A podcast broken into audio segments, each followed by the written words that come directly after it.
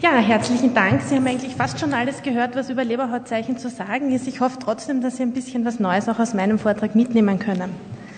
Lebererkrankungen zeigen sich auch an der Haut. Und diese Leberhautzeichen sind charakteristische Veränderungen der Haut- und Schleimhäute, die bei schweren chronischen Lebererkrankungen sichtbar sind. Die primäre Frage, die sich stellte, sind überhaupt interne Erkrankungen anhand von dermatologischen Veränderungen diagnostizierbar?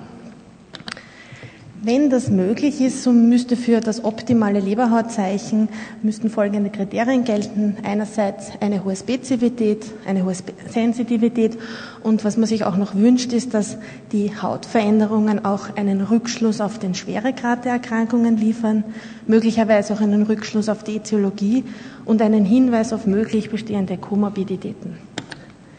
Das ist schon das erste Leberhautzeichen, Spider-Nevi, Sie kennen sie alle, am Arm eines Patienten, eine zentrale Arteriole und radia auslaufend erweiterte Gefäße.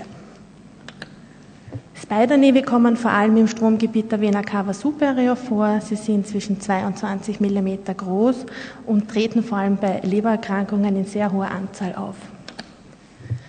Spider-Nevi sind allerdings nicht spezifisch für Lebererkrankungen. Sie können auch in der Normalbevölkerung vorkommen, in der Schwangerschaft, manchmal bei Einnahme von Ovulationshemmern und auch bei Schilddrüsenüberfunktionen. Eine Assoziation mit hepatopulmonalen Syndrom ist in der Literatur manchmal beschrieben und besonders häufig findet man in der Literatur auch eine Assoziation mit alkoholischer Leberzirrhose. Spider-Nevi kommen bei Patienten mit höherem Fibrosegrad häufiger vor. In dieser Studie bei Patienten mit einem Fibrosegrad von 1 finden sich 1,3 Prozent der Patienten mit Spider-Nevi. Bei einem Fibrosegrad von 4 weisen 84 Prozent der Patienten bereits Spider-Nevi auf. Interessant ist auch, dass die Anzahl der Spider-Nevi mit dem Vorhandensein von Ösophagusvarizen korreliert. Steigt die Anzahl über 20, so besteht ein erhöhtes Risiko für Esophagusvarizenblutung. Auch Palmarethema kommen vor, hier die Hand eines Patienten mit Leberzirrhose mit einer scharf begrenzten Rötung im Bereich des Hypothenas.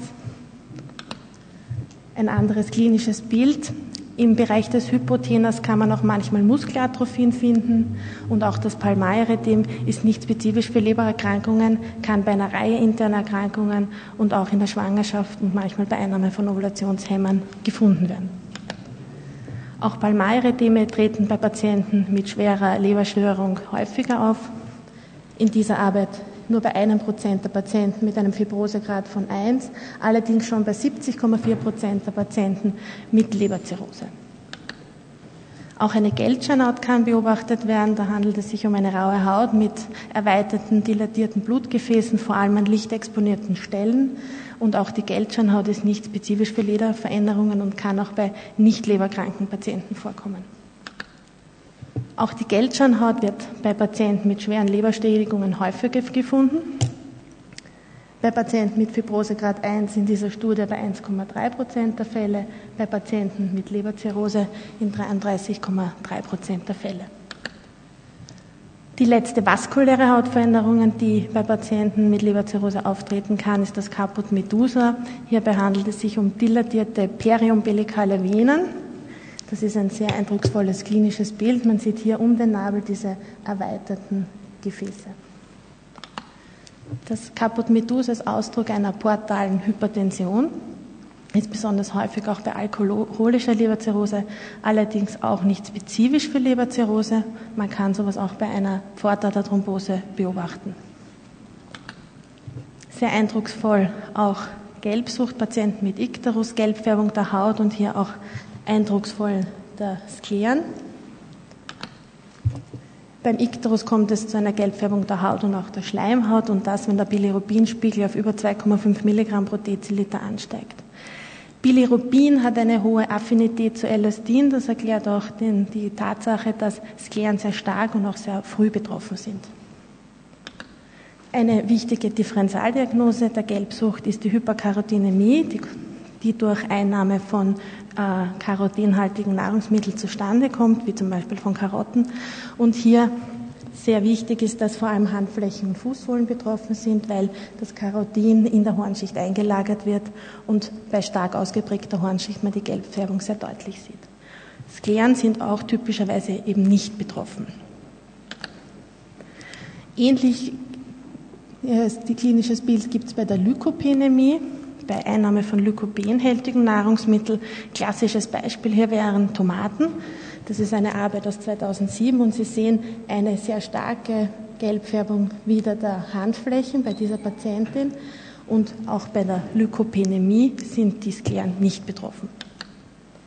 Hypotronische Kontraktur kann man auch bei Patienten mit Leberzirrhose finden durch eine Verkürzung der Pal äh, Palmaraponeurose. Es scheint hier auch eine Assoziation mit Alkohol zu geben. Einerseits, weil man eine erhöhte Inzidenz mit chronischem Alkoholkonsum gefunden hat, andererseits, weil es auch eine Häufung bei Patienten mit alkoholischer Leberzirrhose gibt. Auch die typotronische Kontraktur kommt bei Patienten mit höherem Fibrosegrad häufiger vor. In dieser Studie finden sich bei einem Prozent der Patienten mit einem Fibrosegrad von 1 eine typotronische Kontraktur und bei 8,6 Prozent bei Patienten mit Leberzirrhose. Trommelschlägelfinger können auch vorkommen. Hier sieht man die aufgetriebenen Fingerendglieder mit einer dadurch Vergrößerung des Winkels zwischen Nagel und Nagelbett von normalerweise 160 auf über 180 Grad. Trommelschlägelfinger werden in 10 bis 15 Prozent der Fälle bei Leberzirrhose beobachtet. Es scheint eine Assoziation mit hepatopulmonalem Syndrom zu geben, aber auch die Trommelschlägelfinger sind nicht spezifisch für Leberveränderungen und finden sich auch sehr häufig bei Lungenerkrankungen. Eine Reihe von Nagelveränderungen sind immer wieder beschrieben bei Patienten mit Leberzirrhose. Die klassischste sind Terrace Nails, das sind weiße, undurchsichtige Nägel mit einem roten Saum. Terry hat das erstmals 1954 im Lancet publiziert und in dieser Arbeit sind 80 Prozent der Patienten mit einer Leberzirrhose von Terry's Nail betroffen. Auch Schleimhäute können betroffen sein, Lackzungen und auch Lacklippen. Häufig bei chronischem Alkoholkonsum, Ursache eines Vitaminmangels aufgrund einer Malnutrition und auch bei Patienten mit schwer ausgeprägten Leberstörungen treten diese Veränderungen sehr häufig auf. Hormonelle Veränderungen gibt es auch. Ein Ungleichgewicht zwischen Testosteron und Östrogen, was eine Vielzahl von Veränderungen machen kann. Im Bereich der Haut kommt es zu einer Reduktion der Behaarung bei Männern und bei Frauen, der Körperbehaarung. Bei Männern kommt es aufgrund des Östrogenüberschusses zu einer Abnahme des männlichen Körperbehaarungsmusters und manchmal auch zu einer Gynäkomastie. All diese Veränderungen werden bei Patienten mit Leberzirrhose am häufigsten beobachtet, wie Sie in dieser Arbeit sehen. Patienten mit Leberzirrhose haben am häufigsten Haarveränderungen oder auch Gynäkomastien. Diese Arbeit kennen Sie bereits, diese Arbeit von Heuer von Niederau.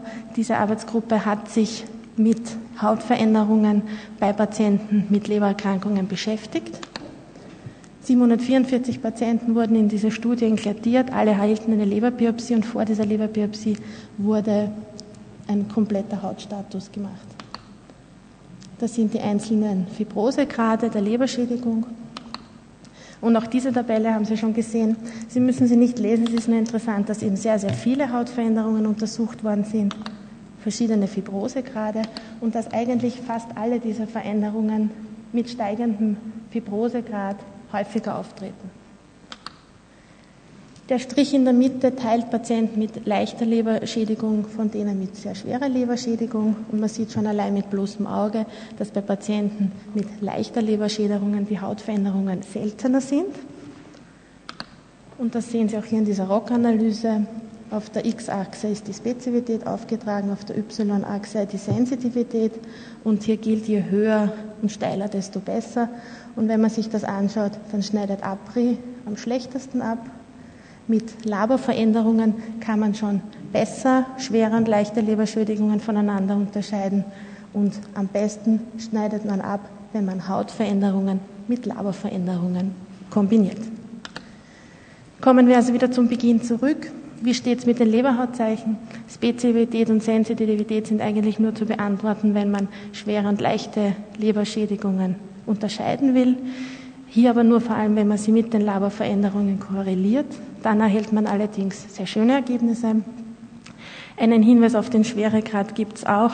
Patienten mit schweren Leberschädigungen haben wesentlich häufiger Hautveränderungen als jene mit leichten Leberveränderungen.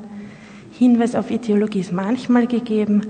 Äh, es gibt Arbeiten, die sagen, dass alkoholische Leberschädigung manchmal mit äh, Spider-Nevi eher einhergeht. Und auch Hinweis auf Komorbiditäten kann man manchmal beantworten, und zwar auch bei Spider-Nevi. Nämlich, wenn Patienten sehr viel und sehr große Spider-Nevi haben, besteht ein erhöhtes Risiko für Ösophagusvariczenblutung.